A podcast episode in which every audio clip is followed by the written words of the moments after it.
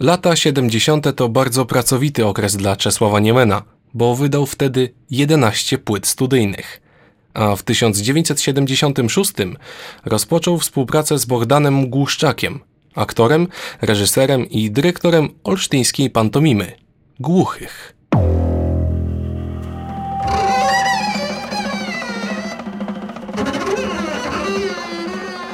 Spotkanie z Czesławem Niemenem było muzyczne, to znaczy zanim Czesława bezpośrednio poznałem, zetknąłem się z jego muzyką przy realizacji sztuki Bryla w Elblągu, Ballada Łomżyńska. Przystępowałem do pracy w pantomimie nad nową sztuką i wtedy e, pojechałem do Warszawy. Wszedłem do Pagartu, bo tam były interesy wtedy zagraniczne i na schodach spotkałem Czesława Niemena.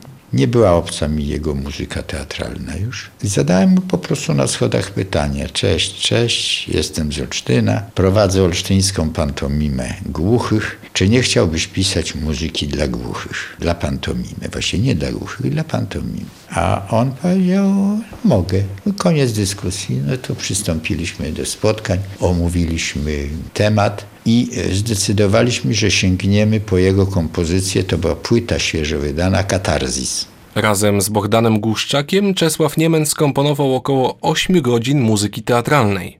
Napisał ją m.in. do sztuk Galatea i Bankiet.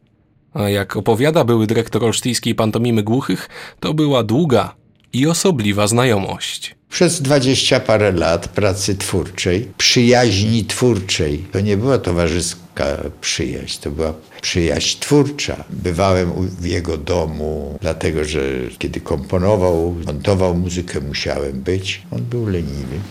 Miał pomysły, bo kiedyś przyjechał w przeddzień generalnej próby, posłuchał muzykę i zobaczył, co się dzieje na scenie i postanowił muzykę zlikwidować gdyż jego muzyka nie szanuje artystów głuchych i on musi tę muzykę zmienić. Oni za bardzo szanują jego muzykę i on tu pokpił sprawę i postanowił wszystko zmienić. No całe szczęście, że ja miałem kopię nagrania, bo Czesiu zmienił w ten sposób, że skasował muzykę i powiedział, że będzie pisał, a tu już około 100 osób z zagranicy jedzie do Olsztyna na premierę.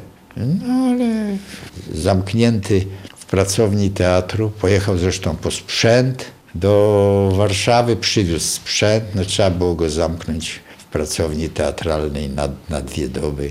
Muzyka została poprawiona, zrobiona, wygładzona ku zadowoleniu Czesia Niemena.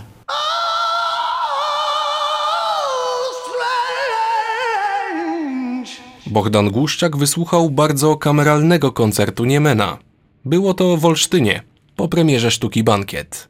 I po premierze odbył się bankiet. Czesiu się zdenerwował. W pewnym momencie wszedł na estradę, siadł do fortepianu, sekcja rytmiczna tam była i powiedział, że teraz to on będzie grał. Ręce się trzęsły, a Czesiu po 12 w nocy zaczął urządzać nam bal. I grał prawie że do rana, śpiewając wszystkie szlagiery, które nie były jeszcze szlagierami publicznymi pieśni z Nadniemna i z nad Warszawy i, i pieśni masowe i pieśni taneczne, pieśni biesiadne, tylko grał to po swojemu. I uważam, że był to jeden z najpiękniejszych koncertów, jakie dał Czesław, no bo to ten koncert dawał przez 4-5 godzin. I Czesław napisał taką kantatę, nie kantatę, uroczystą na moją cześć, ale pod kątem głuchych kazał głuchym siąść koło jego instrumentu, koło fortepianu, przy głośnikach i właściwie utwór ten